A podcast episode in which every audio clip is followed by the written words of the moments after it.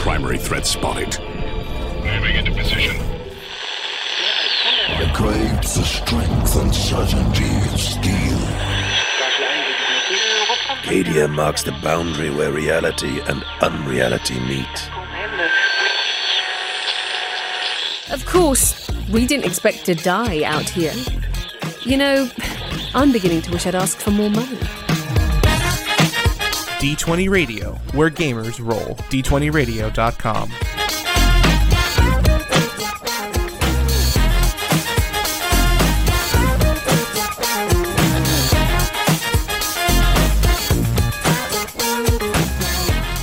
All right, welcome back, ladies and gentlemen, boys and girls, to Squad Tactica, episode 220. We are getting ready for Nova, that is coming up in just a few weeks up in the Virginia area, and I'm going to be there playing all kinds of kill team, doing some painting stuff, and just kind of hanging out. So if you're going to be in the area, make sure to let me know either on Facebook or on Discord because we're just going to be having a really great time at um, one of the best cons in the uh, you know United States. So this week, as always, is sponsored by, of course, our Patreon. So thank you very much for supporting the show and our really good friends over at Battle Foam, Discount Games Inc., and the Army Painter. So definitely check out those really cool brands. Um, I mean, I use them, I believe in them, and I think they're uh, they're really something special. There's a lot of options out there in the miniature world that you know you can utilize. But those three uh, are I just I really love the people. I really love the product, and you know, lots of people who've been part of our team have uh, utilized their stuff. So I can definitely recommend it. And I think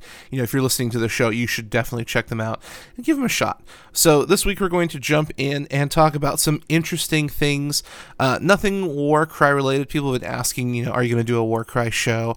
And I'm going to do a pseudo monthly Warcry show. I guess is the answer to that question. Like this, this podcast is definitely going to stick with uh, Kill Team, even though I am getting Warcry and I'm playing Warcry.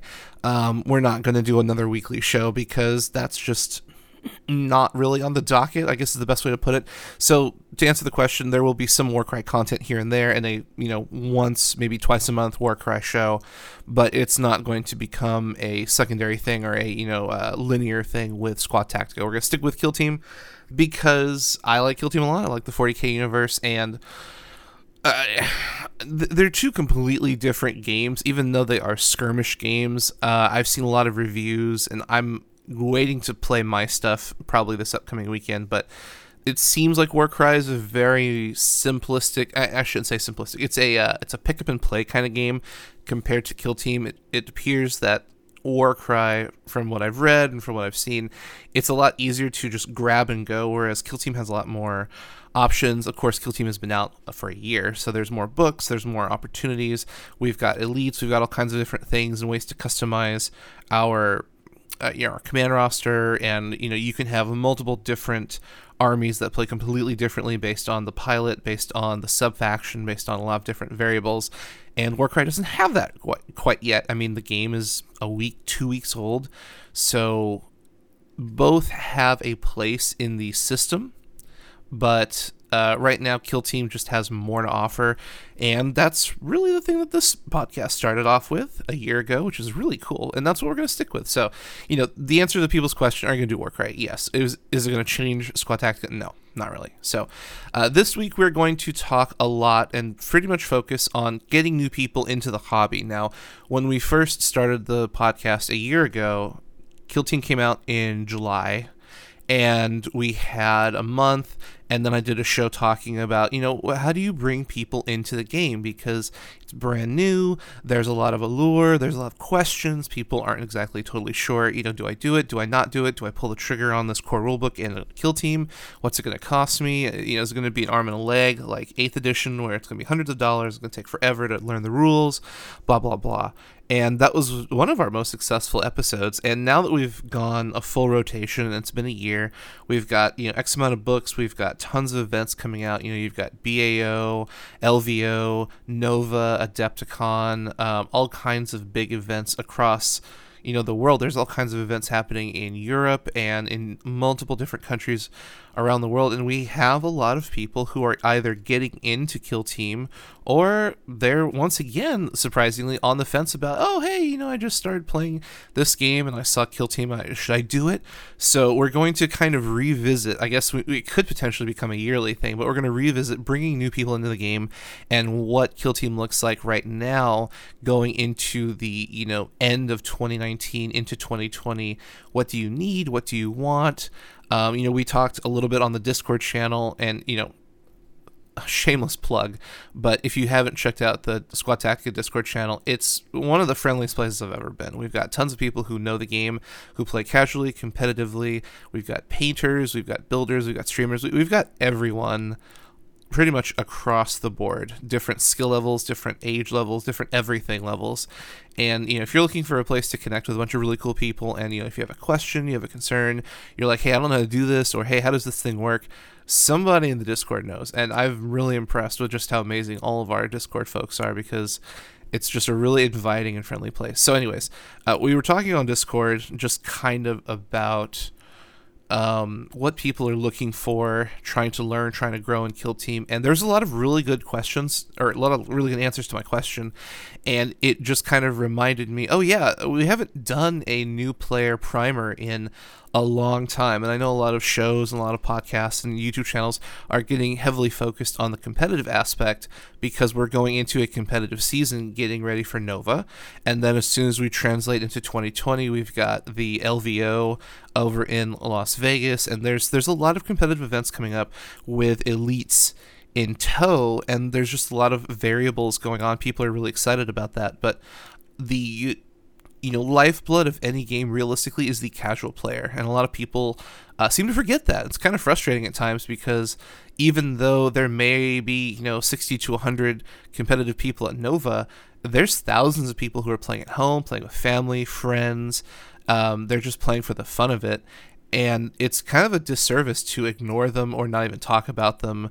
And you know that's kind of the thing about squad tactica is we don't really care who you are or what level you play. We just play games together. Like that's the boat we're in. We're all on the earth and we're all playing games. It doesn't really matter what other variables they are. So this week we're going to kind of talk about or talk to and talk about hey you know i'm wanting to get into kill team or i'm trying to kind of get started some of the things you need to know some of the things you need to remember you know going through the book you know your movement phase psychic phase you know charging uh, falling back all kinds of little details that sometimes get lost in the mix when you know you're just trying to learn the game or um, getting started or i mean there's all kinds of variables and reasons why you may not need to, you may not want to, or you may not care to know all the rules.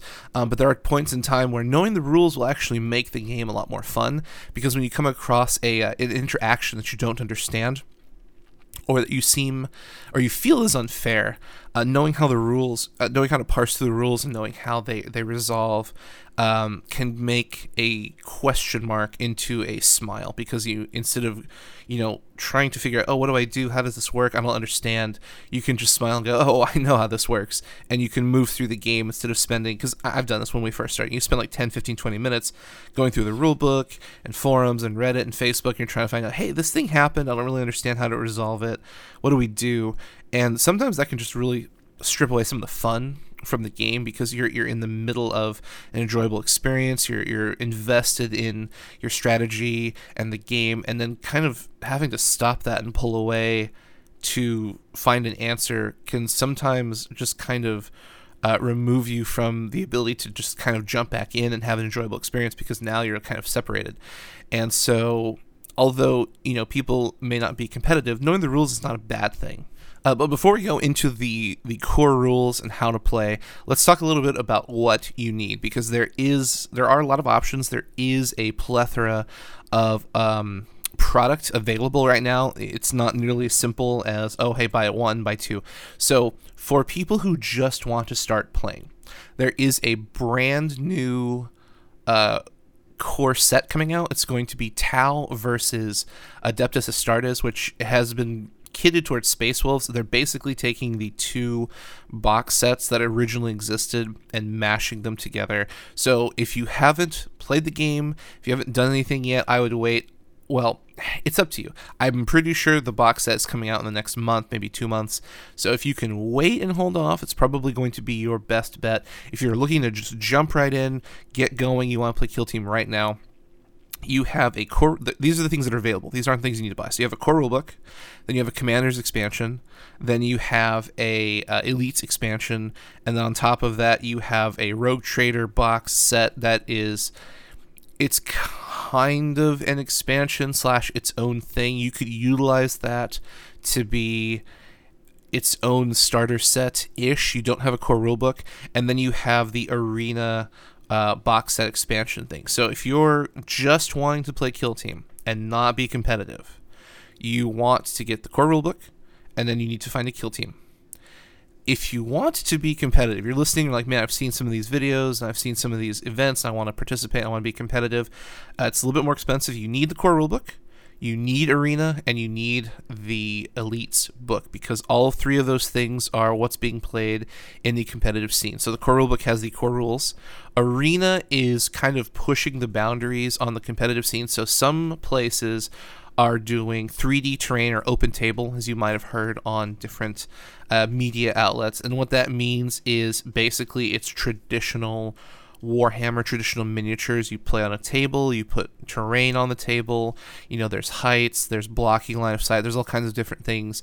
There's a lot of plastic on the table.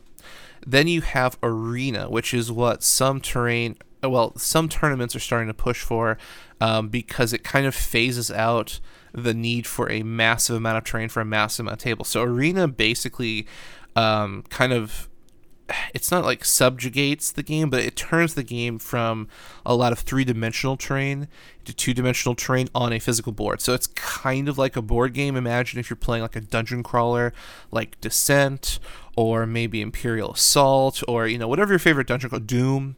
You have a, a, dungeon crawler where all of the terrain is kind of built into the board. You have to imagine, okay, this is a wall, or this is you know a piece of terrain. You know this is the engine, whatever. And so when you're playing on Arena, the only real terrain you have are uh, doors, which you have to open, and that kind of makes the game interesting. And then you have the traditional waist high trains. You have a couple boxes on top of each other, or some barrels, or a pipe. So there's no real blocking line of sight terrain outside of doors. Uh, all the line of sight blocking stuff is built into what's on this physical board, like a board game. So there's like red lines and things. It's like you can't see through this because it's a wall or it's a gap. You know, it's like you know space. You you just can't see through it.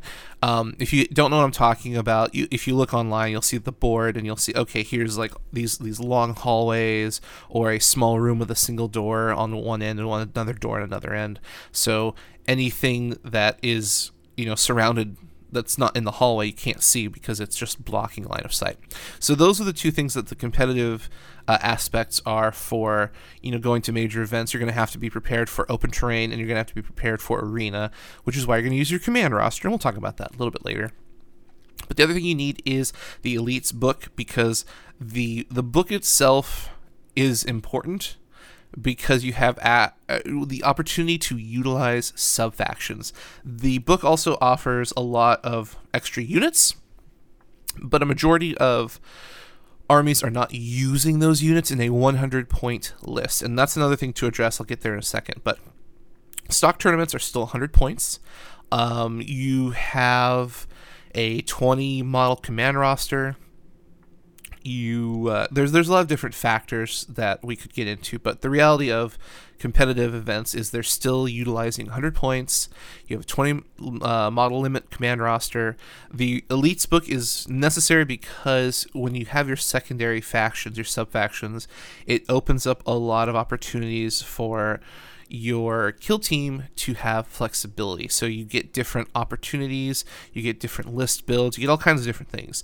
So that gives the player an extra tool in their toolbox. The other thing for elites, you know, to be said, is it kind of leveled out and balanced um, some of the the weaker quote unquote weaker kill teams and gave them an opportunity to be much better. So, for example, your Khorne Berserkers for Chaos Space Marines are are nuts. Um, they brought the Chaos Space Marines into competitive viability. You've got your Drukhari, where you've got the Wracks, you've got um, a lot of different things in the Drukhari list that's bringing them to the forefront of competitive kill team. And now that's not to say they're the best thing in the world. You have to go and buy them, but going from the core rulebook to the core rulebook plus the elites book means that we're seeing more kill teams uh, do better in tournaments than ever before. And that's good. You never want to see a game where it's like one or two specific lists. You know, we're talking about card games or even miniatures. It's really boring when a meta is like, hey, you either play one or you play two, and that's it. Because you could be a player who says, I want to play six. And you know, people laugh and they go, "Well, you know, one and two are the best things, and three and four and five are, you know, not good, and six is just awful." and no player wants to play a game where the thing that they want to play is bad. So it is really good to see that Elites has opened up a lot more options, and that kind of brings me back. The reason I wanted to talk about competitive lists and things you need competitively first is because I also want to kind of uh, you know boomerang around to casual players who say you know I don't care about competitive. I'm not interested in playing in tournaments. I want to play with my son my daughter my wife my friends my you know local game store. We just play for fun. You know we're, we're just having a good time. We paint we play and we just you know yuck it up okay, that's perfectly fine. I, I like doing that way more than I like playing competitively because usually, you know, there's a lot more on the line and people are a little bit, you know, harsher on the rules. And you know, when you're when you're playing competitively, at least for me, you try to give it your all, and it's a lot more stressful because if you make a mistake casually, generally, you know, you can say to your your playmate, "Hey, can I take that back?" And they go, "Yeah, yeah, sure. We're playing for fun. No big deal." Uh, when you're playing competitively, that is not an option. If you make a mistake, you've made a mistake, and you're locked into that mistake. Um, but the reason I talk about the competitive stuff first, when you're playing casually, you only technically need the core rulebook. I recommend and I believe that if you were to also purchase the Elites book, um, you would be very happy for a couple of reasons. One, Elites gives you a lot more options, especially if you own models and you play a list. Say, for example, you know you already play Eighth Edition or Apocalypse, and you've already got your army, and now you're like, wait, I want to play some Kill Team. That looks fun. I've already got everything I need. I just need a rule book. The core rule book, when it first came out, was uh, decent. Like when it first came out, it was good, and then over the course of time, it became uh, not like worse and worse, but it became less good because people were like, hey, I've played the core rulebook a lot and I'm only able to play like two models. Can I play some more models? Um, for example, Grey Knights, they only have like one model, and that's kind of boring after, you know, 50, 60 games. Um, Death Guard, I play a lot of Death Guard, and believe you me, uh, I've only got options, well, in the core rulebook at least, I've only got options for Space Marines and Poxwalkers. So after you play 100 games, it's like, I would like some I would like some different models to play with. And you know, that's kind of the nice thing about the core rulebook is some armies have a lot of options like the Tau or, you know, like um, Necrons, Tyranids, you have kind of, you know, more than just one model. But when you buy the Elites book, you get all the models in the core rule book and you get all the models in Elites. And on top of that, especially for casual play, because I really, really like playing Elites in casual play, you can up the points. You can increase the points from the stock 100 uh, to whatever you want. Now, commanders, we'll talk about that in a second, but the uh, traditional tournament, the traditional standard is 100 points. When Elites came out, it opened up the 125 and 150 point threshold. And when you're playing casually, I think that's a really great number because you have options to bigger models, more expensive models. Um, you know, you can do a lot of different things that you can't do out of the core rulebook. Once again, it is not a necessity, but if you're listening and you're like, I just want to play casually, I I personally believe that the core rulebook and elites book is going to make you really happy because now you can add an extra 25 or 50 points. You know, for example, when you play Tau, you have crisis suits, um, you have terminators in all the factions. Everybody got a terminator. Um, I don't know. You know, you're playing Drukhari, you get access to Wracks and Incubi and um, different kinds of options that you, you didn't have before. You know, if you wanted to play Orks, you didn't have access to Flash Gits or um, you had access to knobs, but they were an upgrade from boys. Now knobs have their own profile. Um, there's just a lot of different things. Like between the two books, you can use pretty pretty much, not all of them, but a wide majority of all foot-based, you know, infantry-based models. There's no tanks, there's no, you know, vehicles, there's no walkers, there's no big mechs. It's just infantry because it's a skirmish game. It's supposed to be a quick, you know, 30 to 45 minute skirmish type of game. I guess the biggest mechish thing you could use would be a crisis suit. Um, but you know, as we all know, they're they're not nearly as big as you know an an actual, you know, mech, an actual suit, an actual, you know, wide based model. These are all still you know 40 millimeters or smaller, if that.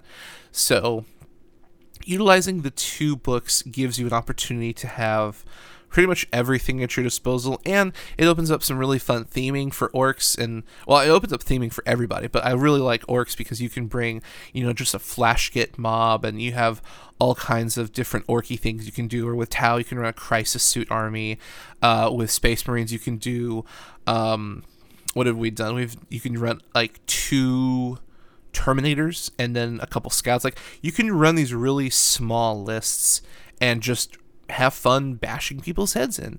And it's not competitive, but it's really fun. Now, you might have noticed I haven't talked much about commanders, and that is for a very good reason. There are big pros and big cons with commander. So this is non-competitive. If you're listening, you're like, is this a, a book I need to buy for competitive? No, no, no. Now, it is really fun ish, and I'm going to specify why. Commanders came out, and Games Workshop did not balance it. Is it fun? Absolutely. Is it fair? No, not at all.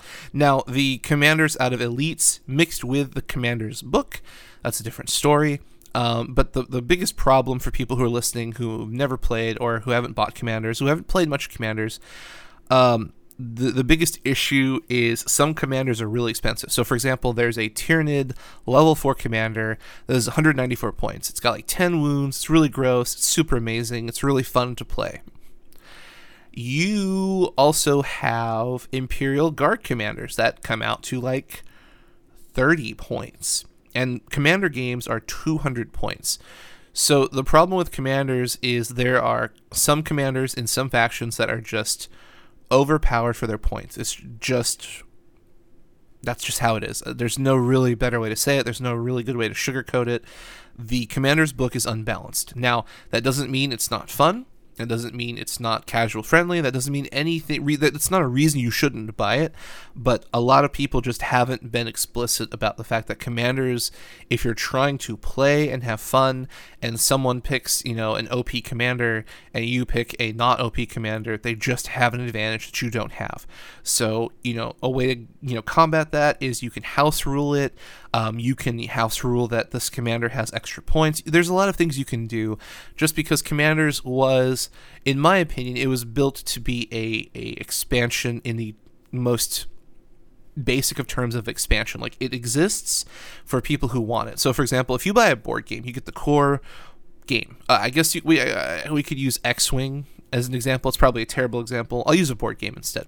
So you buy something like uh, like Root. I really love Root. That's a fun game. Or Machi Koro, whatever you want to call it, Settlers of Catan, whatever. We'll say Settlers of Catan because that's a very general game. You buy the core game, and the game is there. You have you know fifty dollars. You buy the core game. It's a really fun experience. Boom, you bought Settlers of Catan, you know how to play Settlers of Catan.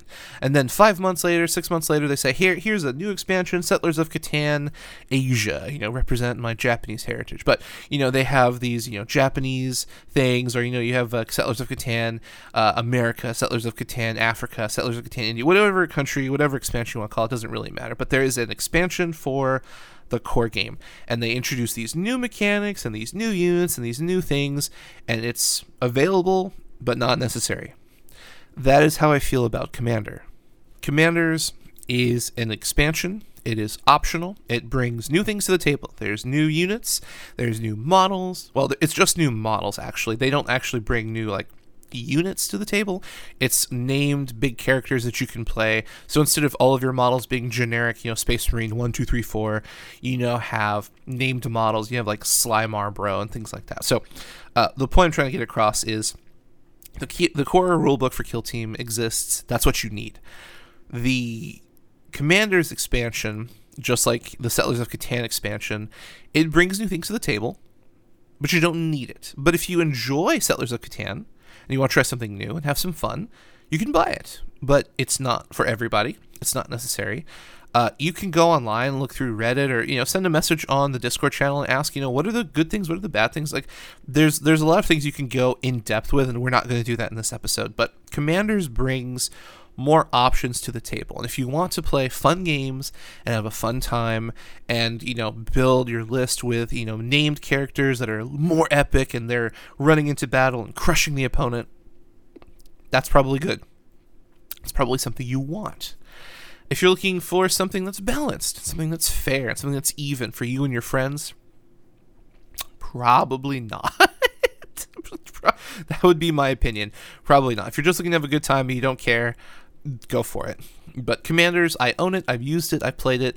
It is something I only do when I don't care. Uh, that which is not often because I'm usually practicing for an event. Um, but there's times where we'll do a weekend where it's like we're just gonna play commanders, and it is fun because there's a lot of very specific models that you don't get to feel except in commanders.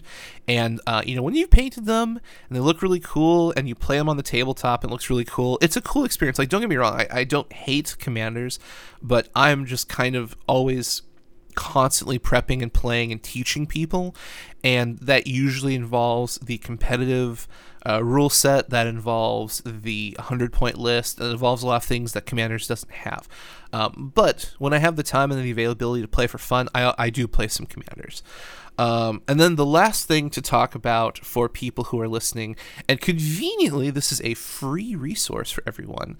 Uh, whenever you're playing games, I always recommend, especially for newer players, um, I the one thing about the core rulebook I very much dislike are the missions in the core rulebook. Now, I'm looking at them from a competitive standpoint, and for me, I enjoy missions that are equal, uh, that are fair, and that make give both players no benefit. So, for example, um, when you're playing in a tournament, generally, this is how it's supposed to be, but when you play a tournament, the the battlefield should be equal. Both players should be shooting for the same thing. The uh, terrain should be fairly equal. It should be as fair as possible. So the player who wins is the player who is more skilled. There's not a given advantage where you know one side gets an extra 20 points and another side gets nothing. And you're like, whoa, that's that's a 20% boost. Like that's just a flat mathematical advantage. Like why?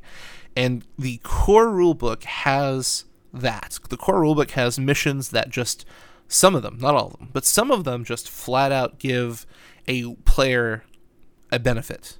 There's there's no reason why. It's just how the missions were written. If you're playing casually, that's fine. You, you probably don't care. The problem I have, even when playing casually, for me personally, is that uh, usually, on average, like 60 40, sometimes 70 30, the advantaged player just wins. It's really, really hard to stop them. And for me, that's not fun. For me, it's more fun when both players have a goal to achieve and they both have the same amount of difficulty to achieve it. Not, I have to achieve a very hard thing and you only have to achieve a slightly hard thing. Well, why is it not equal? That that's my question for some of these things. So like I said, if you're playing casually and you don't care, you can completely ignore that. But the thing I'm referencing for free for all the players who are listening, use the rules from Nova and Adepticon and, and BAO. Go to the websites if they've made the packets available for free. I know Adepticon and Nova are free. So you can find Adepticon 2019, Nova 2018, and Nova 2019. They just put their packets out, uh, if I'm not mistaken, for uh, the Nova Kill Team tournament. Now, you do need a core rulebook because the core rulebook will explain what the packet is telling you, but the packets are basically um, missions and parameters and ways to play. So, for example, in the core rulebook, you'll have, you know, this guy, you know, this player is trying to escape the board, and this player is trying to stop you from escaping the board. So, here's the setup, here are the rules, here are the victory conditions, blah, blah, blah. It's all built into that specific mission. Well, guess what? Uh, these big tournaments actually have their own specific missions, and they're free and available to the public unless they've pulled them down, which I haven't seen as of, you know, time of this recording. So what I recommend for a lot of people is buy the rulebook, but go to like the Adepticon website, you know, look up Adepticon Kill Team mission packet or Nova, you know, a mission packet, and you'll find a free PDF and they'll have these missions and they are based on competitive environments, but they're super duper fair. They're super equal you know both sides have no advantage. Both sides have you know parameters to win the game. There's secondary there's all kinds of things that make the game for me fun because no player is at an advantage or disadvantage. It's just a flat hey you got to capture these points or you have to control this objective or you have to sit in this area for a turn you know capture the or i'm not not not capture the flag um you know king of the hill. You have to sit on this this zone and have the most models here for you know one turn to score a point things like that. For me that's fun because everything is fair and you get to play the game on an equal level. And the really nice thing is those are free PDFs that you don't have to pay anything for. So you can buy the rulebook for 40 bucks or you know if you go to discount games inc it's cheaper there. Um, you know you can find the pdfs from these major tournaments for free and you've got a really good starting point. If you don't want to buy the elites book that's fine but the core rule book will have all the things you need to know. The mission packets from nova and adepticon will give you some new alternative missions you can do. So you can do mission you can do missions in the book.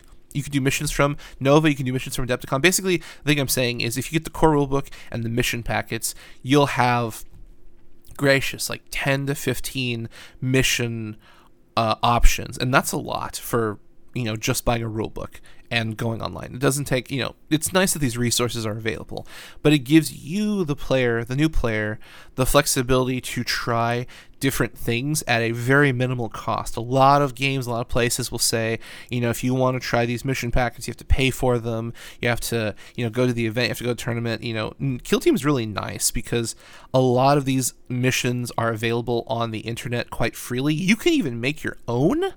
Uh, the the kill team system and infrastructure is very fan player fan base friendly, where you can take you know a mission you like and a mechanic you like and a scoring objective you like and put it together and make your own uh, whatever. You can make your own campaign. You can make your own storyline. You can make your own mission packet. It's very very customizable. All right, so on the bottom half of the show, now that we've talked about the things that are available and the things that you can buy, uh, and the things that you need if you're going to get started or if you're going to play competitively, um, one of the biggest things I've actually noticed over the course of the year that I get questions about is stuff inside the battle round. And if you're, you know, reading the core manual, that's going to be page starting at page 20 and ending as I flip through my manual here page 36.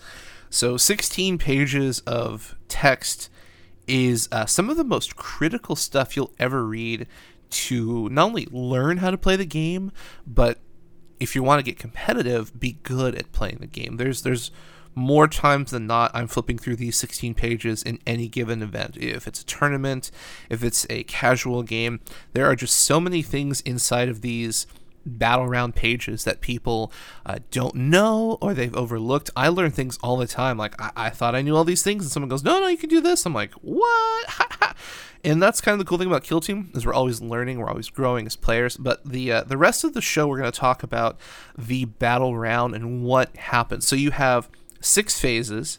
Uh, there's the initiative phase, the movement phase, the psychic phase, the shooting phase, the fight phase, and the morale phase. And I'm not going to go into every single detail, but um, you know, we had a lot of people asking on the Discord channel about things like tactics, falling back, Overwatch, melee, getting into melee, scouting, morale, all these things. And I was like, wait a minute, all of these questions are sitting inside of the battle round.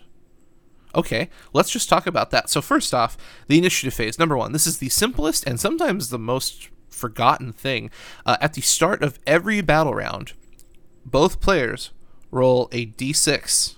I'm sorry, they roll 2d6, and whoever rolls the highest goes first. So Kill Team is not like board games or card games where the first player is always first. Every round, there's a reset. Everyone is set to zero, and you have to roll two dice to see who goes first. It's very, very simple, but a lot of people forget that, especially newer players.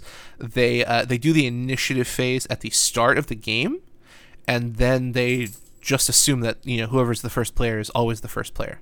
That is not true. Every time you end a battle round, you reset you roll 2d6 to see who goes first. So don't forget that. All right, movement phase. Number two. This is probably um, the most underutilized and most questioned um, phase slash section of the book. I get more questions out of this than anything else, probably. And that's fair because it has the most meat and potatoes of Kill Team. Something I've learned over the course of playing over the year, uh, attending events, um, you know, just just for my pedigree, not to you know show off or anything, but um, in the Dallas Open, I won the Dallas Open. It was a nine-player event. It wasn't super big, but you know it's still nothing to scoff at. Um, at Adepticon, I tied for first place in my pod. Um, you know, I I talked to a lot of competitive players, talked to a lot of casual players, I've taught a lot of people. So, you know, I, I know what I'm talking about. But the movement phase has so many little hidden gems and so many little nuances, and it's really easy to miss something or skim over it or you know get confused. So i'm gonna i'm not gonna dive into every single aspect but when you're brand new or you're newer or for people who are asking how do i get better at the game? Uh, every time someone asks me that i show them page 21 through 25 yeah 21 through 25 you, you got to read this thing you know like your bible like your manual your whatever you, you read methodically or religiously you got to read through it because there's a lot and i mean a lot of stuff. Every single paragraph all for the most part has something hidden and it's very very important that you know all of these details because you know I, I get like i said i get so many questions about you know how does this work? What does this work and you know asking questions is fine i'm not like demeaning or making fun of everyone um, but i just even myself i i realized i i didn't really read through this when i first started i kind of skimmed through it because I've played 8th edition, 7th edition, 6th edition. I played minis. I know how to move my model. Okay, moves, you know, inches equal to its movement speed. Like, that's not hard. Yes, that is correct. That's right. But there's things like, you know, flying and falling back and advance advancing's pretty easy. Um, you know, charging, retreating, um, you know, making your there's a lot of things I didn't know um, that if I didn't read it like very very intently, if you just skim over and go, okay, yeah, make charge move. That's easy. You roll two d six, you you move, you blah blah blah that's uh that's not actually correct and we'll, we'll get to that here in a second but there's there's so much in the movement section that gets overlooked that anyone who's listening I, I just highly recommend like read through it and then like a day or two later like read through it again and then a day or two later like read through it again because you're going to find something you didn't know that's just how it is. So, in the movement phase, they go through how you move your models. We're going to talk a little bit about some of the uh, hidden gems, the things that I learned coming from um, when I first started to where I am now, and the stuff I've learned across the table when, you know, you've played whole hundreds of games. These are the kind of nuanced things you, you find out from someone doing it. And you go, you can't do that. And they go, yeah, I can. So it's in this paragraph on this page. And you go, oh, I didn't know you could do that. Or you do that to someone, they go, you can't do that. And you go, yes, I can. It's in this page, in this paragraph, blah, blah. So um, the first thing we're going to talk about in the nuanced section of the movement phase is fly. This is a keyword that not many models have and not many people understand. So I'm just going to read from the rulebook. If the datasheet for a model says fly, i.e., it has the fly keyword, it can move across models and terrain other than impassable terrain, as if they were not there, though it must end its move on a surface it can stand on other than another model or another model's base, and you do not measure vertical distance when moving a model that can fly. This one paragraph has a lot of uh, beefy content in it. So the first part is you can move across models and terrain lot of people do not know that you cannot move through models friendly or enemy. So, for example, if you have two models that are touching bases, uh, it will say you're playing orks. So you got two ork boys, ah, daka daka daka, and they're touching bases, and you have an ork boy behind them. You can't move straight through them. You have to move around them. And I know that sounds really stupid because, well, they're friendly models. They would get out of the way, right? Uh, unfortunately, in Kill Team, that just doesn't work. I don't know why. Uh, It doesn't make any sense, but um, it is what it is. And here's the, the rule for it. On page 21, under moving, in the second paragraph, it says whenever you move a model, it can be moved in any direction or combination of directions, but cannot be moved across other models or their bases. So that that's just that's just the rule. Like it's flat. They're written in the rule. So what fly does is you can say I don't care. So usually when you think about flyers, uh, you think about Tau and drones because in the core rule book that is pretty much the staple flying model. When you get into elites, there's other models that fly, but we're gonna kind of stay to the brand new player who's only buying the core rule book. We'll make mention of elites and other things as we go through, but we're just gonna stick with the core rule book. So with fly, you know, if you've got a wall of models, you can just fly right over them. It doesn't matter. Whereas you can't do that with uh, foot soldiers. You have to move around a model. You cannot move through a model or a model space. Uh, the other thing here is you don't measure vertical distance with moving with fly. Um, another thing you'll probably encounter after this conversation is the flip belt on a Harlequin. You don't measure height when you're moving through terrain. As a normal model, if you move to a, a wall and you want to climb the wall, you have to move horizontally and vertically when you're doing your measurement for inches. So you can move like three inches towards the wall and then five inches up the wall, and that would be a eight inch movement. So you'd have to do an advanced roll because most models only move six. So when you're flying, you just go, okay, I'm going to go from point A to point B. What is the distance? And you go, bloop, straight line, super easy. Um, like I said, this is something a lot of people look over because they don't have it. And when they encounter something with fly, they're not quite aware of how it works. So we're just going into what fly is, what fly does. The other thing that's important about fly is later here in the movement phase, you can actually fly and shoot when you fall back. And I guess we'll just kind of jump right in. So falling back, this is probably one of the most questioned and misunderstood things I've seen um, from players everywhere. So uh, I'm going to explain two things falling back and retreating. Falling back activates if you would pick a model to move and the model started within one inch of an enemy model. So what that means is, all right, I'm I'm the ork player again. We the orks. It's our turn. You start your turn, and you go first. Your ork boy is in melee combat with your opponent's uh, Imperial Guard infantry guy. Okay. You can choose to fall back with your Ork Boy model, or you can choose to stay in combat with your enemy. Retreat, and I'm going to explain what fallback is, but uh, retreating, because people say, "Oh, I'm going to retreat here." Retreating only happens during the charge phase. So if someone declares, we're going to go back to the Ork Boy and the uh, Imperial Guardsman. So if you are an Ork Boy and you declare, I'm going to charge this Imperial Guardsman over here, that is when the opponent can decide to either overwatch or they can decide to retreat and run away. A lot of people um, will say, you know, I'm going to retreat. You know, in during the movement phase, it's like, okay, what's what am I going to do with this model? I'm going to retreat technically that is incorrect. I, I understand what you're saying, um, but the the problem is you want to make sure that you use the right terminology because um, you want to get the right effect. Because I've seen people in a game say, uh, "I'm going to retreat my model," and I get three inches. Technically, you're correct. When you retreat in the charge phase, you can retreat up to three inches away from the enemy model. But the thing is, you're shortcoming your, or you're, you're shortchanging yourself because falling back is not a three inch movement. And we're going to jump into that right now. So when you fall back, uh, I'm going to read here from the rulebook. When you pick a model to move, if that model started the movement phase within one inch of an enemy model, it cannot make a normal move. Instead, it can either remain stationary or fall back, which we talked about. A model cannot fall back if the en- if an enemy model finished a charge move within one inch of it in the same phase.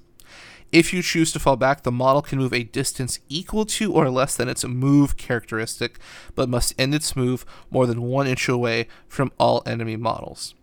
A model that falls back cannot shoot later in the battle round unless it has fly. That is a lot of stuff to parse through, so we're gonna go through bit by bit. Uh, once, like I said before, when you pick an enemy model to move if the model started the movement phase within one inch of an enemy model. So falling back means you are not charged and you're just standing there. That's another thing people get wrong. People um, might go second, and you and your ork boy and the guardsman are in combat, and an infantry guardsman charges your ork boy and gets into combat. Uh, I've seen people say, "Okay, I'm going to fall back. I'm going to run away." Blah blah blah. You can't do that. If you were charged, can't do anything. So the easiest way when I'm teaching this mechanic is if both of you were standing there and just looking at each other and nothing else happened, you have the option to fall back. If both of you were standing there and something happened, somebody charged in, some you know you're you're having a conversation, your friends, your buddies, you're talking about you know the latest Marvel movie, and someone jumps in and goes, "Hey, what's going on over here?" Okay, well at that point you can no longer fall back. You cannot disengage from you know your your party, your conversation, whatever you want to call it. Uh, you have to participate. You're forced to continue fighting or whatever.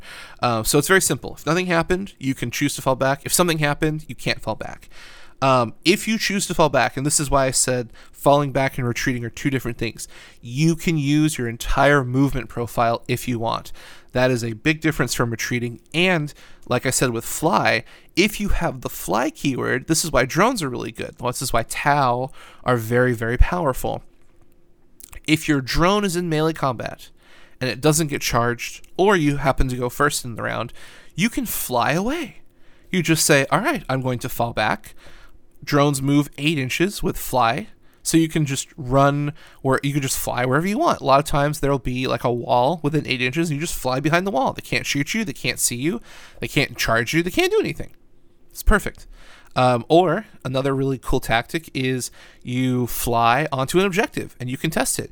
You cannot charge when falling back. It's just a it's a fallback movement. So you don't get to roll 2d6, you don't get to charge, you just get to make a movement that is equal to or less than your movement, and you cannot be within one inch of an enemy.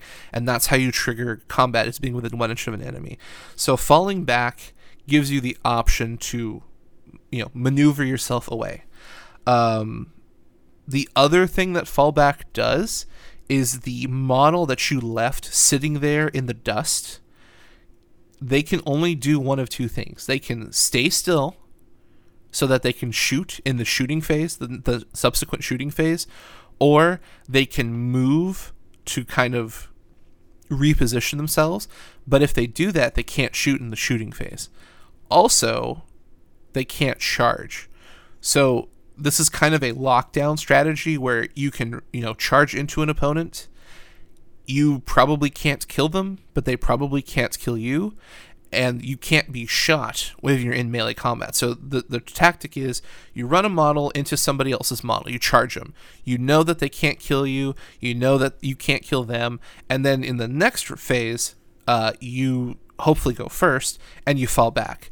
And if you have a drone with Tau, you would basically run up, you charge your opponent, you get into melee combat. That model cannot be shot in the shooting phase. You go into melee, they probably don't kill you.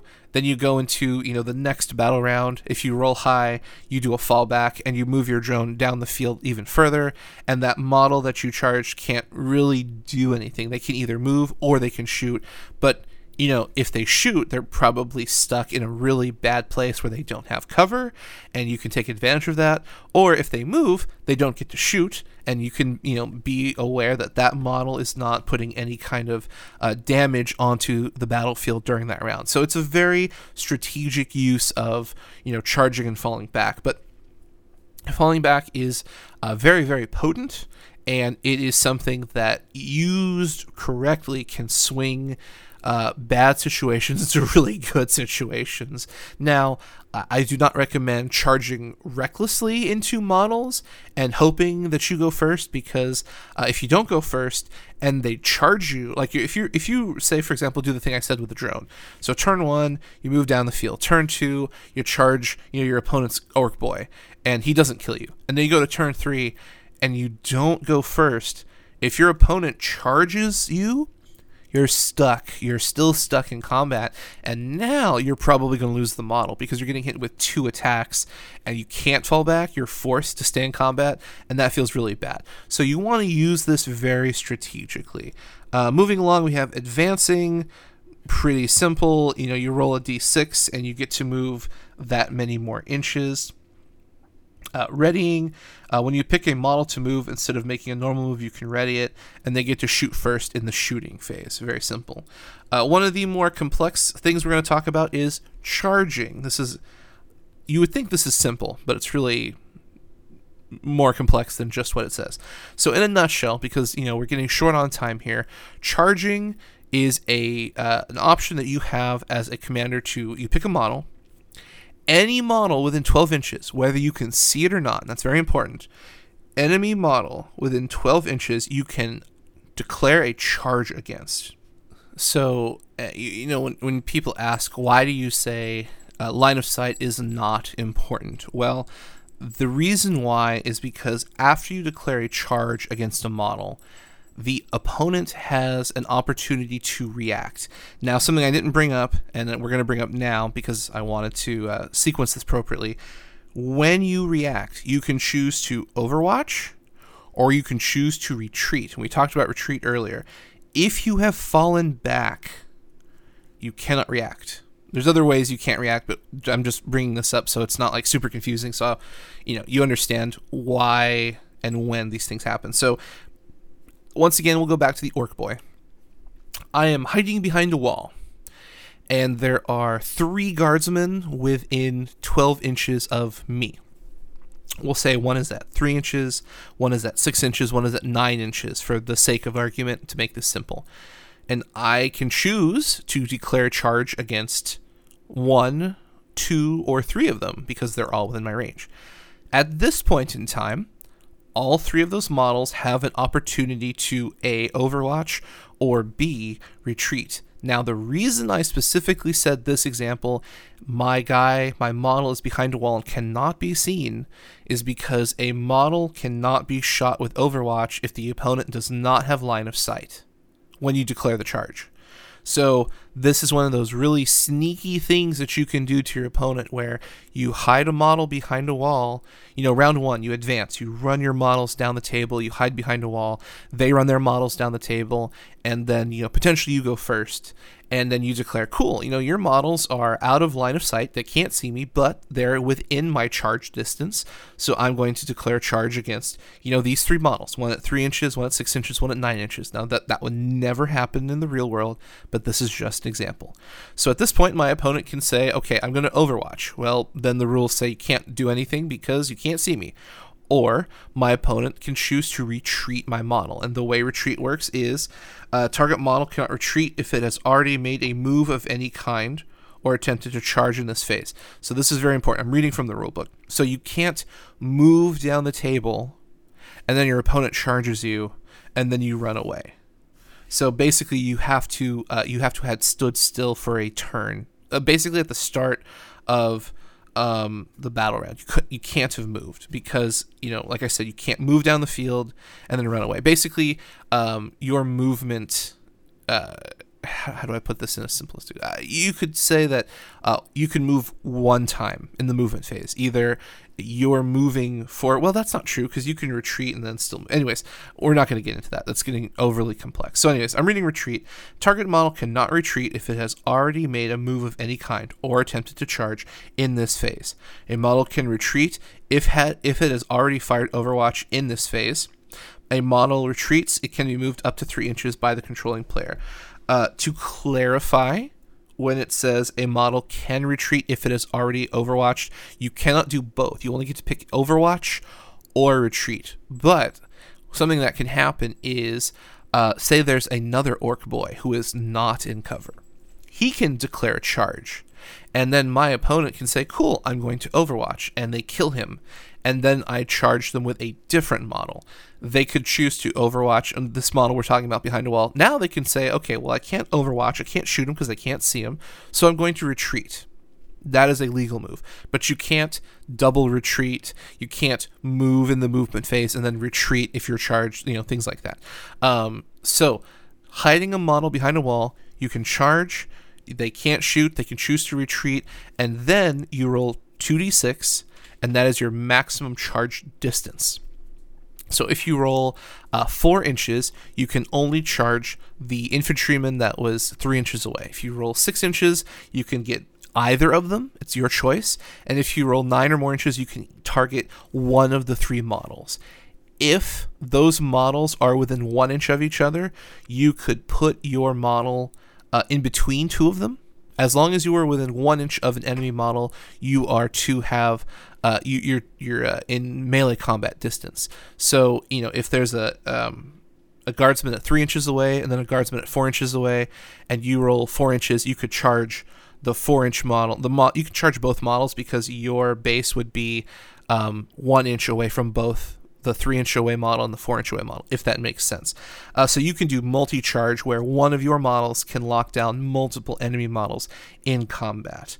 Um, the other thing that charging has that is none. This is not in the rulebook. This is going to be in the FAQ or designer's commentary. So this is something I didn't know until they came out, and this is something I've always wanted to tell people who who listen.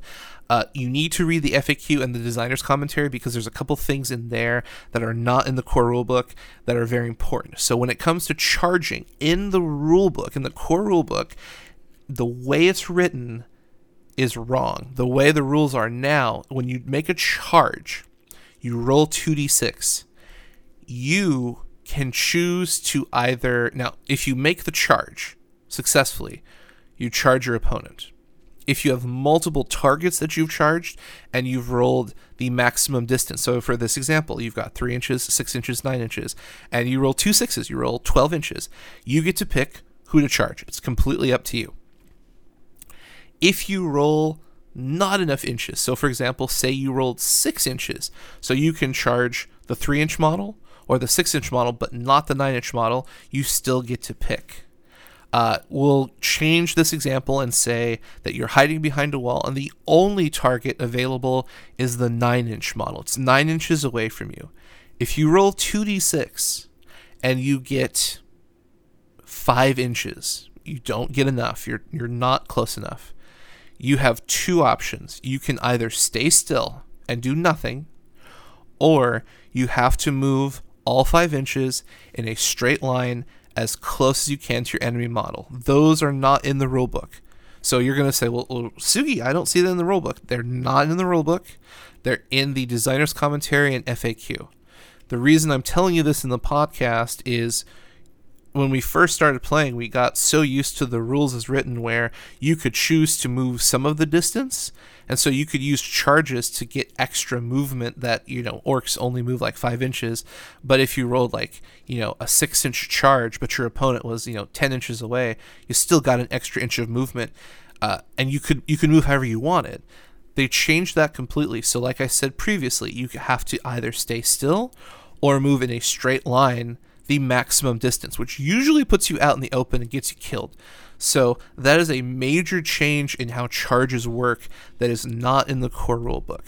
So to, do please be aware of that. It's very important.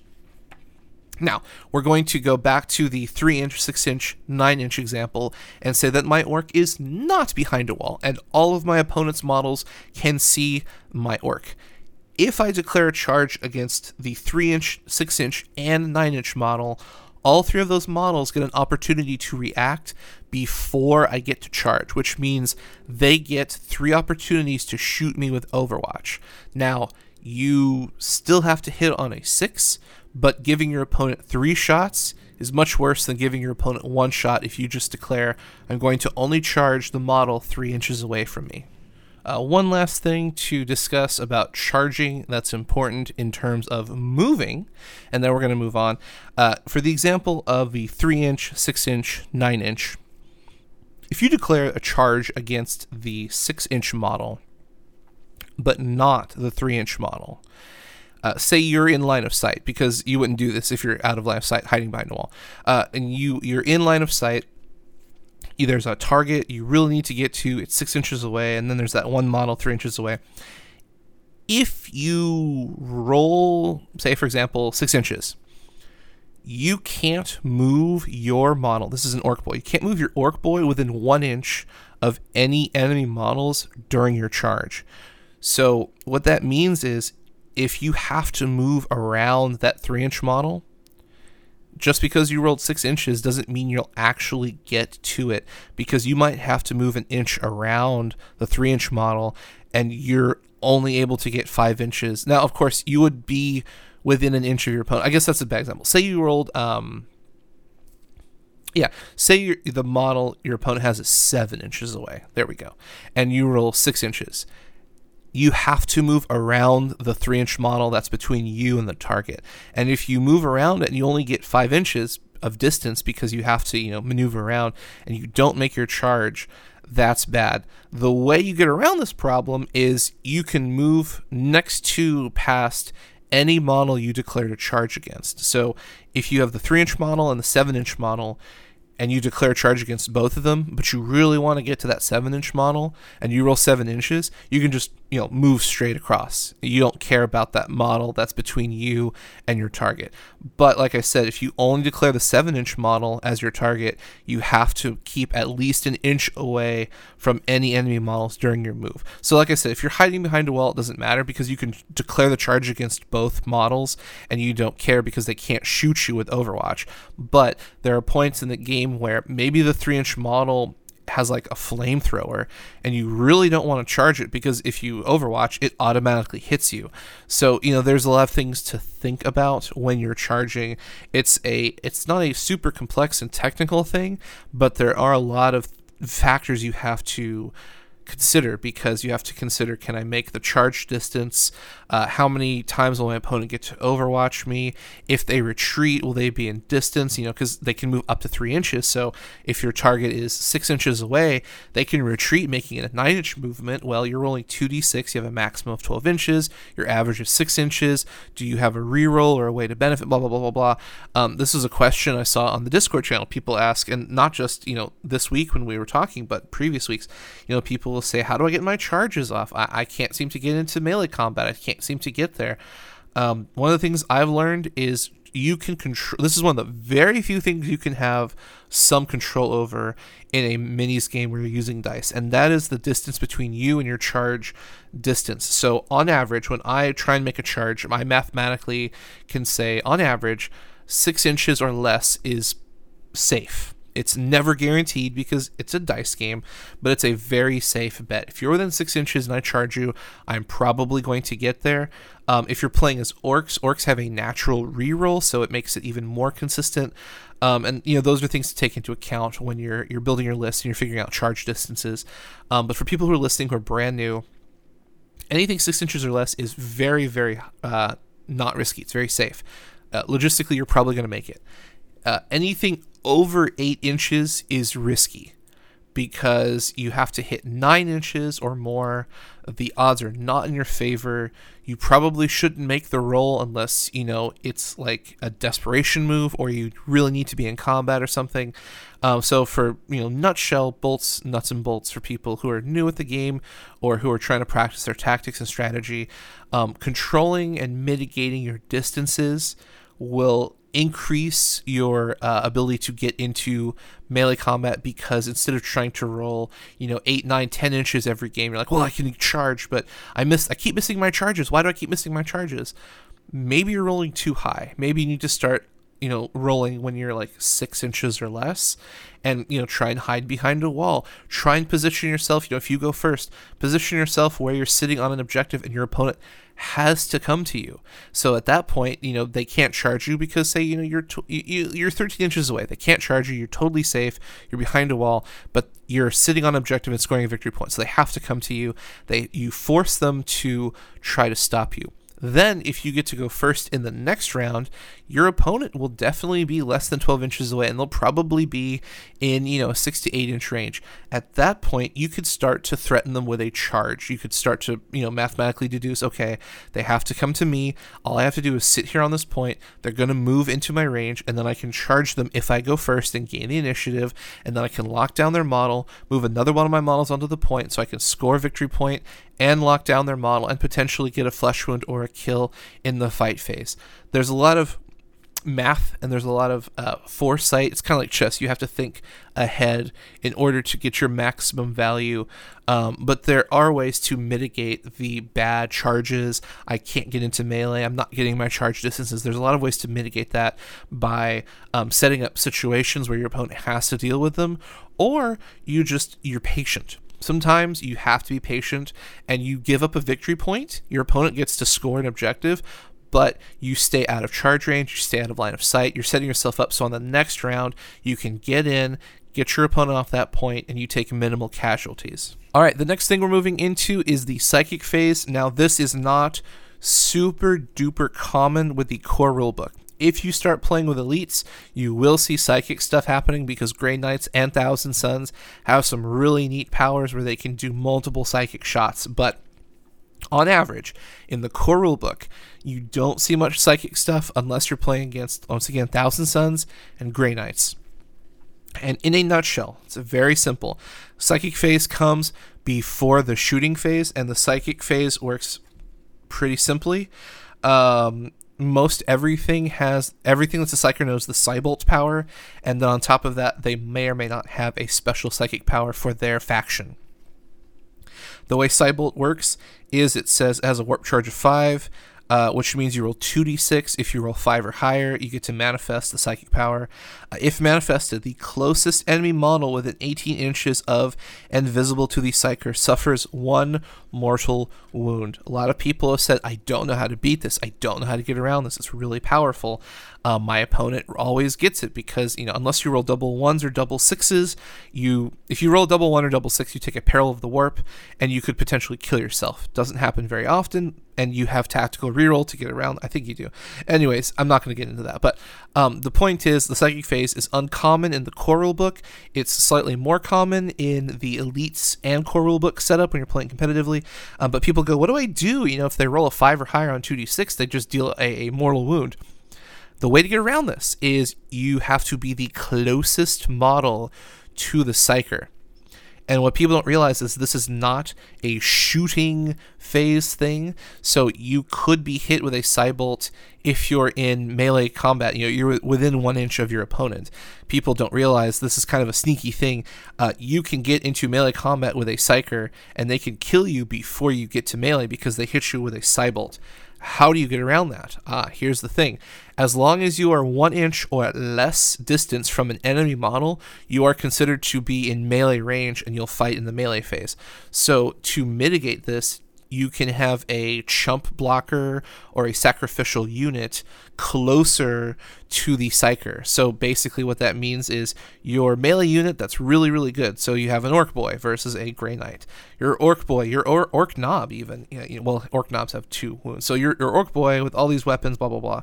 You can be one inch away, and then say you charge that model with a Gretchin, and it is half an inch away. So they have to use the Psybolt on the Gretchin because it is the closest model to the Psyker. That is how you cheat the system and make sure that the models you need to stay in combat don't get blasted off the table by a Psybolt. Very simple. So that's the psychic phase. There's, you know, taking the psychic test, knowing the witch. We're not going to get into that. Um, but that's something to note if you're playing against people who play with Psykers. Uh, as long as your cheap, weak, worthless model is closer than your model that needs to, you know, do the melee work, they have to kill that first. Well, they have to target it first. They, they may or may not succeed um, because they have to take the test. But if you have two models and they're both of equal value, you're just kind of gonna have to take it. There's nothing you can do. Um, but if you're running like you know weaker models with stronger models, you know you can mix and match where your weaker model is slightly closer and your stronger model is slightly further, and then they have to use their psychic ability against the weaker model. Uh, moving into the shooting phase, uh, because of time, these are the most simple version things to talk about. Uh, shooting phase and melee phase, or the fight phase uh, in the battle round. So the shooting phase and the fight phase are exactly the same. You have a ready fire, or uh, what do they call it? Hammer, hammer of dawn. A Hammer of Wrath. So basically, there's two steps in each shooting and melee phase. First are the models that readied in the shooting phase. They get to shoot first, and you go back and forth. So if I have two models that are readied and you have two models that are readied, the first player picks a readied model and they shoot. Then the opponent picks a readied model and they shoot. Then the first person player goes and shoots and blah blah blah. This is back and forth, back and forth, back and forth. Then once all readied models have shot, you go to models that are not ready and they shoot. And same thing, back and forth, back and forth, back and forth. First player, second player, first player, second player, back and forth. Super easy. Um, there are different weapon profiles and things that are in the core rulebook. We're not going to go into those because we don't really have the time. Um, and then we're going to go into the uh, fight phase. We're gonna we're gonna skip over obscurity and the injury chart just for a second, just because we're kind of trying to you know roll through these. So the fight phase is exactly the same as the shooting phase. Uh, there are models that have the opportunity to go first. Now these are the models that charged. So uh, in the shoot phase, models that readied shoot first, and then models that were not ready shoot second. In the fight phase, models that charged into combat go first, and models that did not charge go second. So it's the exact same thing. First player, hey, do you have a model that charged? Yes. Okay, you get to pick which one. It attacks. Then your opponent gets to pick a model that charged. Then it attacks back and forth, back and forth, back and forth. Then you pick the models that didn't charge, starting with the first player. They make an attack, then your opponent makes an attack, back and forth, and back and forth, and back and forth very simple, very easy to remember. Did you, you know, in the shoot phase, did you ready? No, you go second. Did you ready? Yes, you go first. Fight phase, did you charge? Yes, you go first. Did you charge? No, you go second. That's it. Um, we're not going to get into you know strength, toughness, and all that stuff, but we are going to get into obscurity, and we're going to get into the injury roll. So these are things that are very important.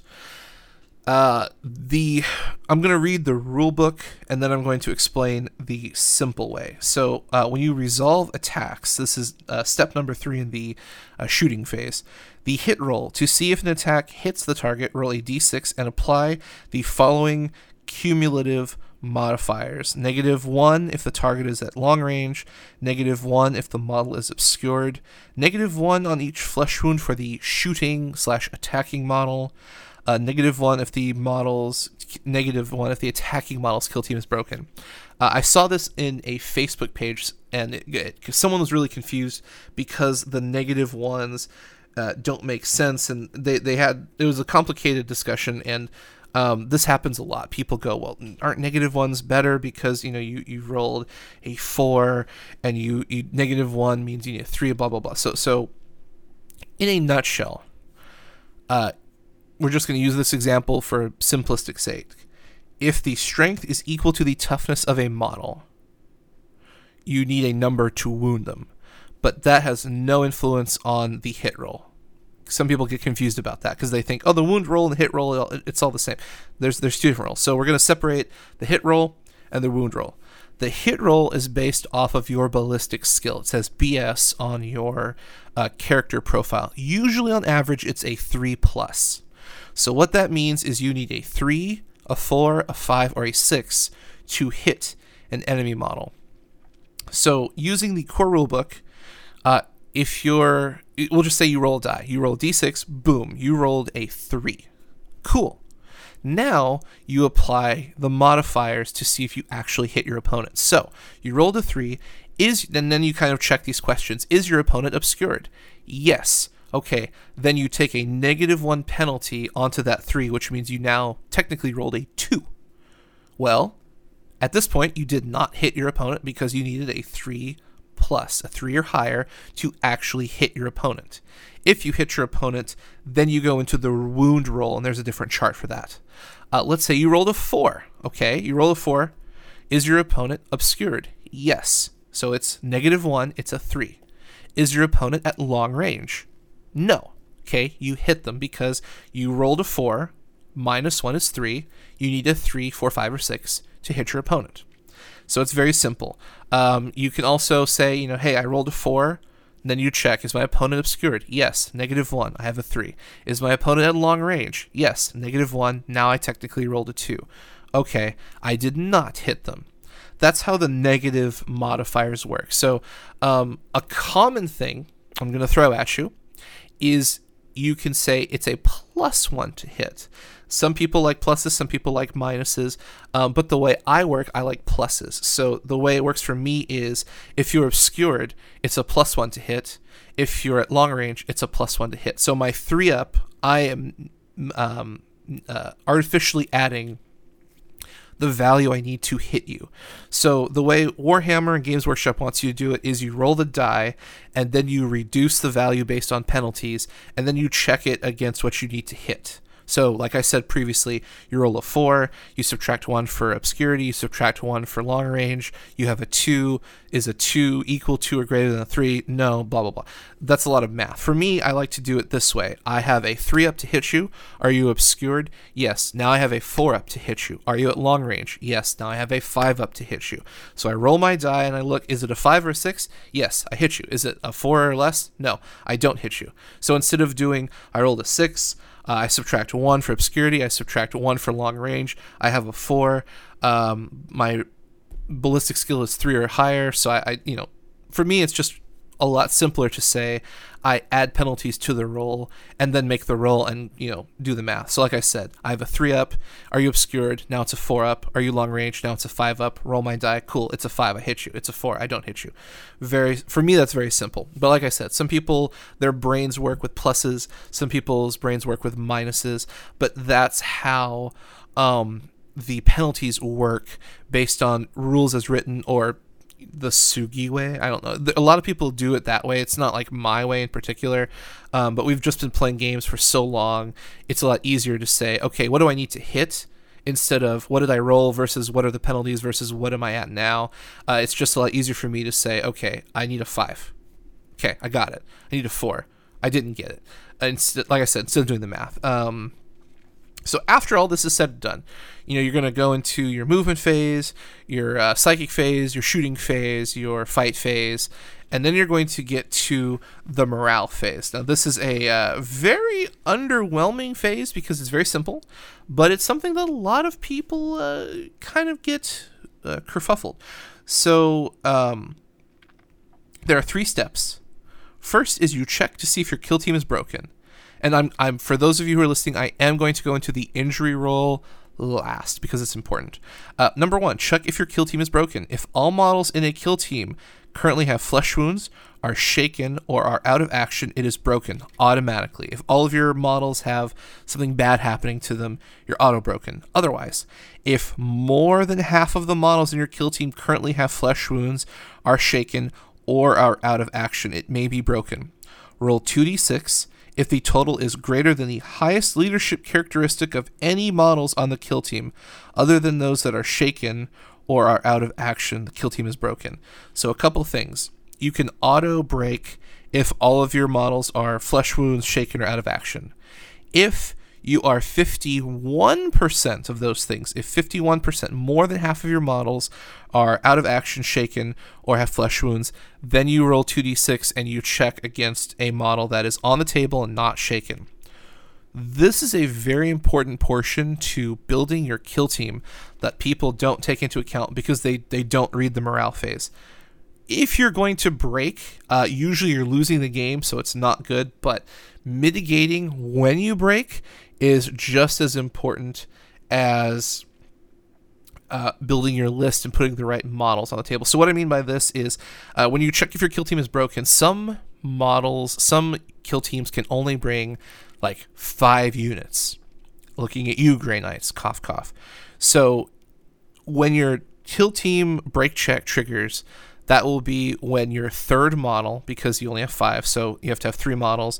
When your third model uh, is taken out of action, takes a flesh wound, or shaken, you have to start taking break checks um, at the start of the morale phase. So what that means is for armies that can bring multiple models like orks, death guard, Tau, things like that. Sometimes it's worth not bringing an upgraded weapon or a special ability or paying for like an icon, a Tzeentch, or something like that, so that you can bring an extra model. Because, for example, if you have eight models on the table, for you to take a break check, you know, 50% of eight models is four. So more than half would be a fifth model.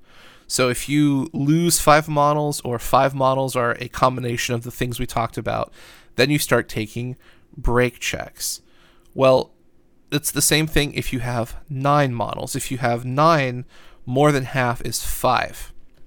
So, you know, you want to try and maximize where you have that odd or that even number of models because if you have nine models, for example, you pay for the ninth model, you figure out you have nine models on the table. Well, you know, half of nine is 4.5, so more than half would be five.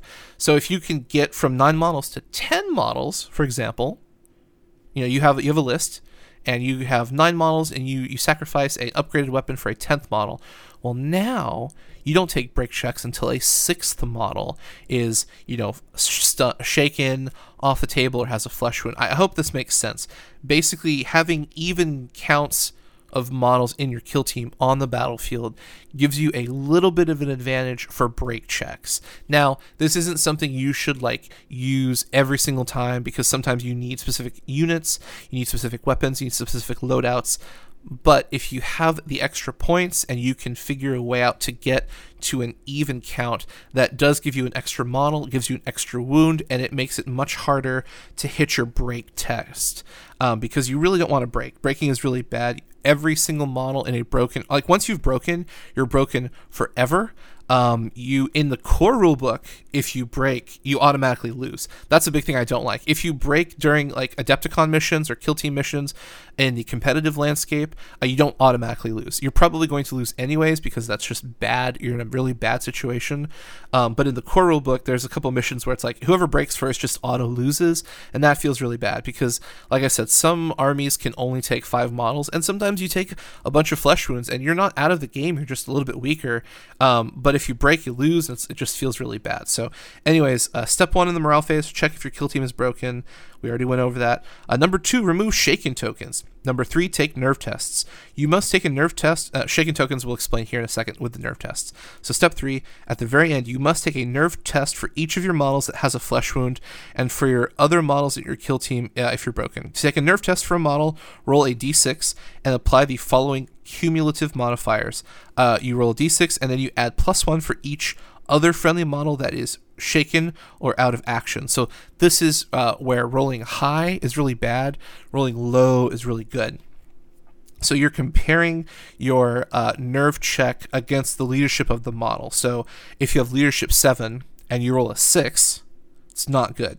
Um, so nerve test modifiers plus one for each other friendly model that is shaken or out of action, and the negative one for each other friendly model other than shaken models within two inches of the model.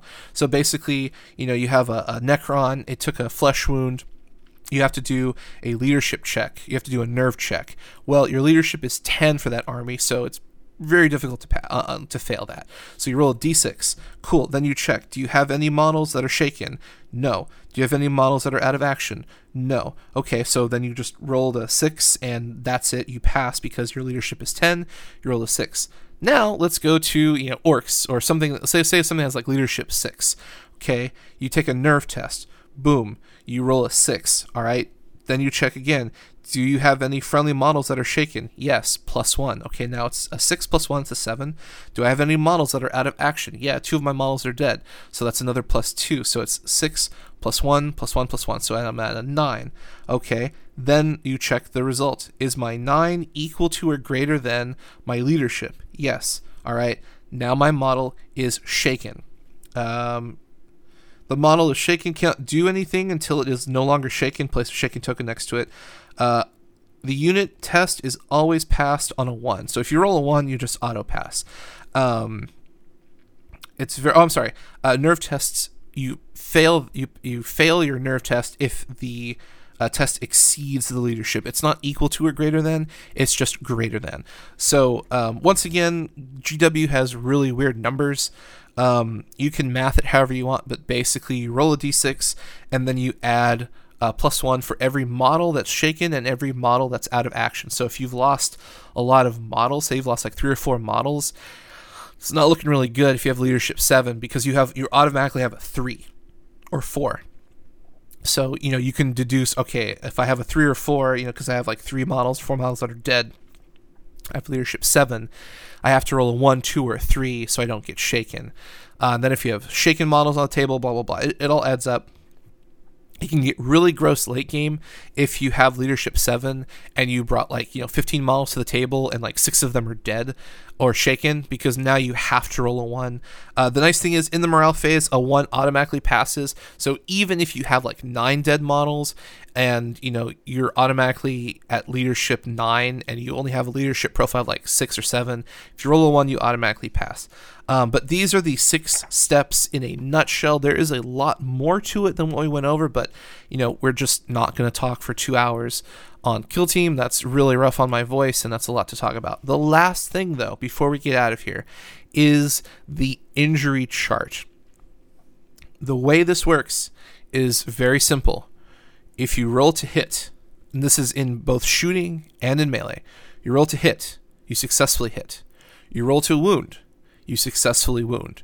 Your opponent rolls their saves. They roll an armor save and they fail.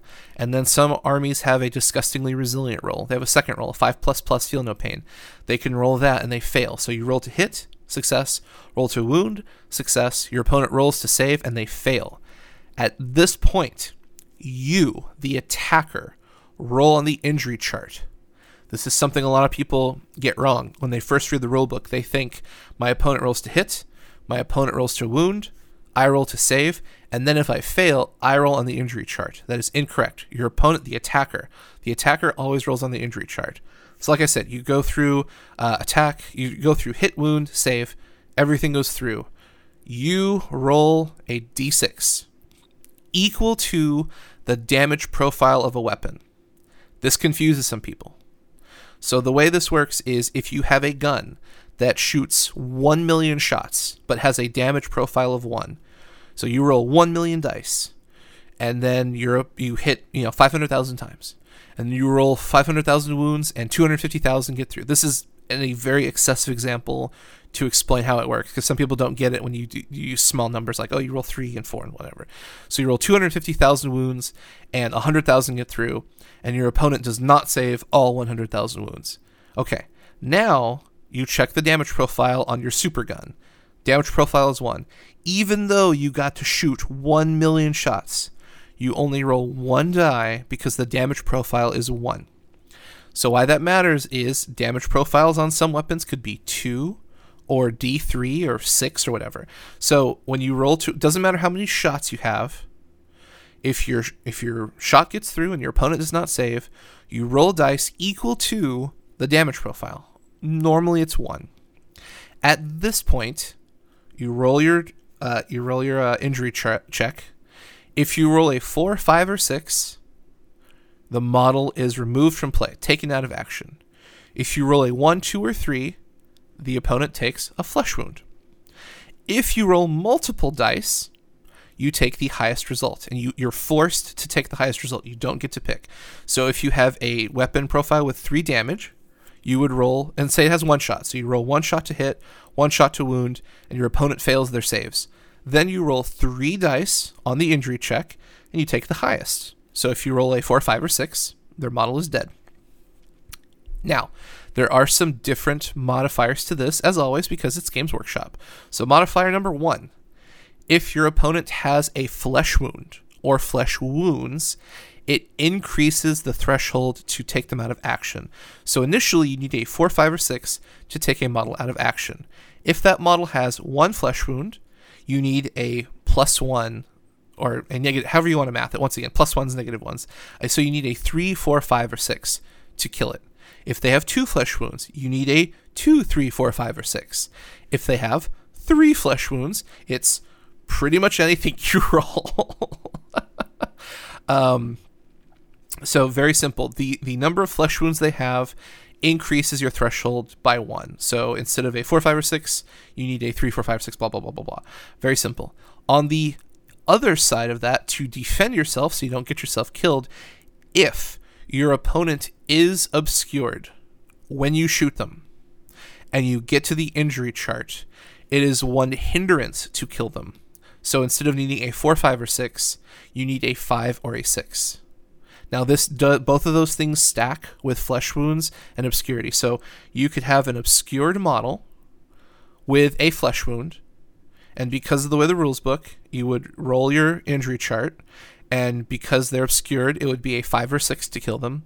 But because they have the flesh wound, it's a negative one, so it's a four, five, or six to kill them.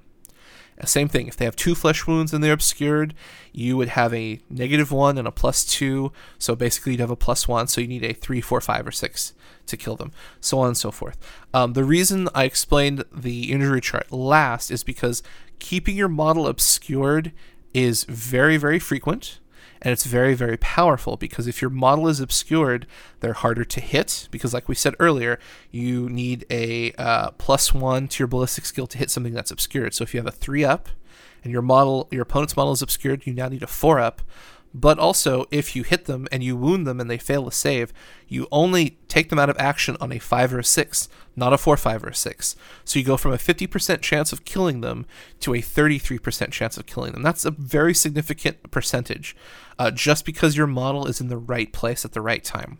So keeping your models obscured is important. Knowing your math is important. Knowing these rules is important. And like i said these 16 pages of the battle round there's more to it than what we discussed in this very short podcast um, well, it's not short, but in this short amount of time, um, there's so much more to discuss than what we talked about. And like I said, definitely look at the FAQ. Definitely look at the Kill Team designer's commentary. There's more stuff in there to make you a better player, so you know how some of these uh, interactions work. If you come to a a very bizarre thing where you're like, I don't really know how this works, check your FAQ, check your designer's commentary. But I hope this has been very beneficial. I know we have a lot of new players coming in to play the game, and that's very exciting. Uh, we have a lot of old players who are starting to say, you know, I want to get, you know, more competitive, or I want to get better, or I want to understand, you know, some of these rules and things. Um, realistically, it's very simple. Uh, you can read the rule book, and if it doesn't make any sense, ask us in the Discord. You know, another shameless plug for the Discord channel, but like I said, there's like 200 people. Uh, it's a lot easier to probe their minds because you know we're not we're not mean, we're not reckless, we're not ruthless. You know, we're very open to helping newer players or any player. Uh, you know, if you're experienced and you're like, I don't know how this works, eh, come to us. We're more than happy to help. Uh, we love talking about Kill Team. We love talking to people. We love hanging out, having a good time. And that's kind of the whole idea behind the podcast is talking about the show or talking about the game, meeting new people and having fun. You know, if I win events, that's great. If I lose events, that's great. I don't really care. I'd rather have fun playing this game with people in the community that I love than, you know, winning everything and being, you know, a complete douche. That just doesn't make any sense to me. Uh, you know, why win and just be mean about it when you, you, can have fun, you can have friends, you can have a good time and, you know, do all kinds of fun stuff. So, uh, as we wrap up, as we do the housekeeping, as always, thank you to all of our Patreon supporters. If you're enjoying the show, please check out the Patreon. Uh, you know, I really am very thankful to everyone who's supporting the show. We're going to be shipping out, we have a lot of stickers and buttons and cool swag, which we're going to be shipping out later this week to all of our Patreon supporters. So, you know, uh, if you're interested in that kind of stuff, definitely check it out. Um, your name is also put on uh, the Patreon supporter, you know, on all of our stuff. So if we do videos, if we do audio, everyone gets to see that you're supporting the show. And you can uh, put your name on the models that I play at my events. So check out the Patreon, check out all of the swag, all of the cool stuff we have. And as always, a huge thank you and shout out to Battlefoam, Discount Games Inc., and the Army Painter. Definitely check out those companies. I highly recommend them. And as we wrap this up, the very last thing I want to talk about, uh, we're doing our paintbrushes and pajamas convention from home. We're going to have lots more information, but basically, the nutshell is in the first weekend of November, we're going to run a free stay at home convention where we're just going to paint models. So you can do it from your friendly local game shop. You can do it from the comfort of your own home in your pajamas, hence the name. Um, but all we're going to be doing is hanging out in Discord chat, talking, uh, posting pictures online, um, you know, talking about color schemes, painting, uh, having fun. You know, you don't have to go anywhere. You don't have to do anything. There's no cost. There's basically it's supposed to be the most affordable and most open convention. So anyone from anywhere anytime during friday saturday and sunday can participate and have a great time. If you're listening we also have a lot of people who said hey i want to run a uh, I want to run a panel. I want to run a class. I want to teach people how to do you know these things. And uh, if you're listening you're like hey i want to do that too come and join the Discord and let us know. We're setting up the convention. Um, I don't know what you want to call it, the, the schedule, because it's all going to be, at this point, it's all going to be free. Um, people are setting up, you know, like Twitch streams where you can watch them, uh, you know, how to, you know, do edge highlights, how to, you know, base coat and use washes, how contrast works. People are going to talk about building your own terrain. There, there's a ton of stuff that's going on, and uh, it's it's all for the community. It's the community investing in the community, having a great time because uh, we all have the same problem. We don't paint enough models. We all stay at home, and it's really boring to do it by yourself. So, this stay at home convention is going to completely remove that problem where we're going to have a good amount of people painting models from the comfort of their own home, listening to music, talking on the Discord channel, and just having a really good time. So, yeah, definitely check out uh, Pajamas and Paintbrushes. We're going to have more information as we get closer to that event. But the first weekend of November is when that's happening. So, mark your calendars. Uh, if you can only paint for a day or a few hours, you're going to paint all three days with me. Uh, we're super excited to have you. So, thank you everyone for joining us. It's going to be a great time for Kill Team. Uh, like I said, I'm going to be at Nova coming up here at the end of the month. Then we're going to get ready for Pajamas and Paintbrushes in November. And uh, man, it's just really exciting. So thank you for listening. Thank you for supporting. Thank you to all of our Patreons. I'm just so humbled and grateful for your support. Thank you very much. And we will see you next time. And as always, remember, keep on killing them.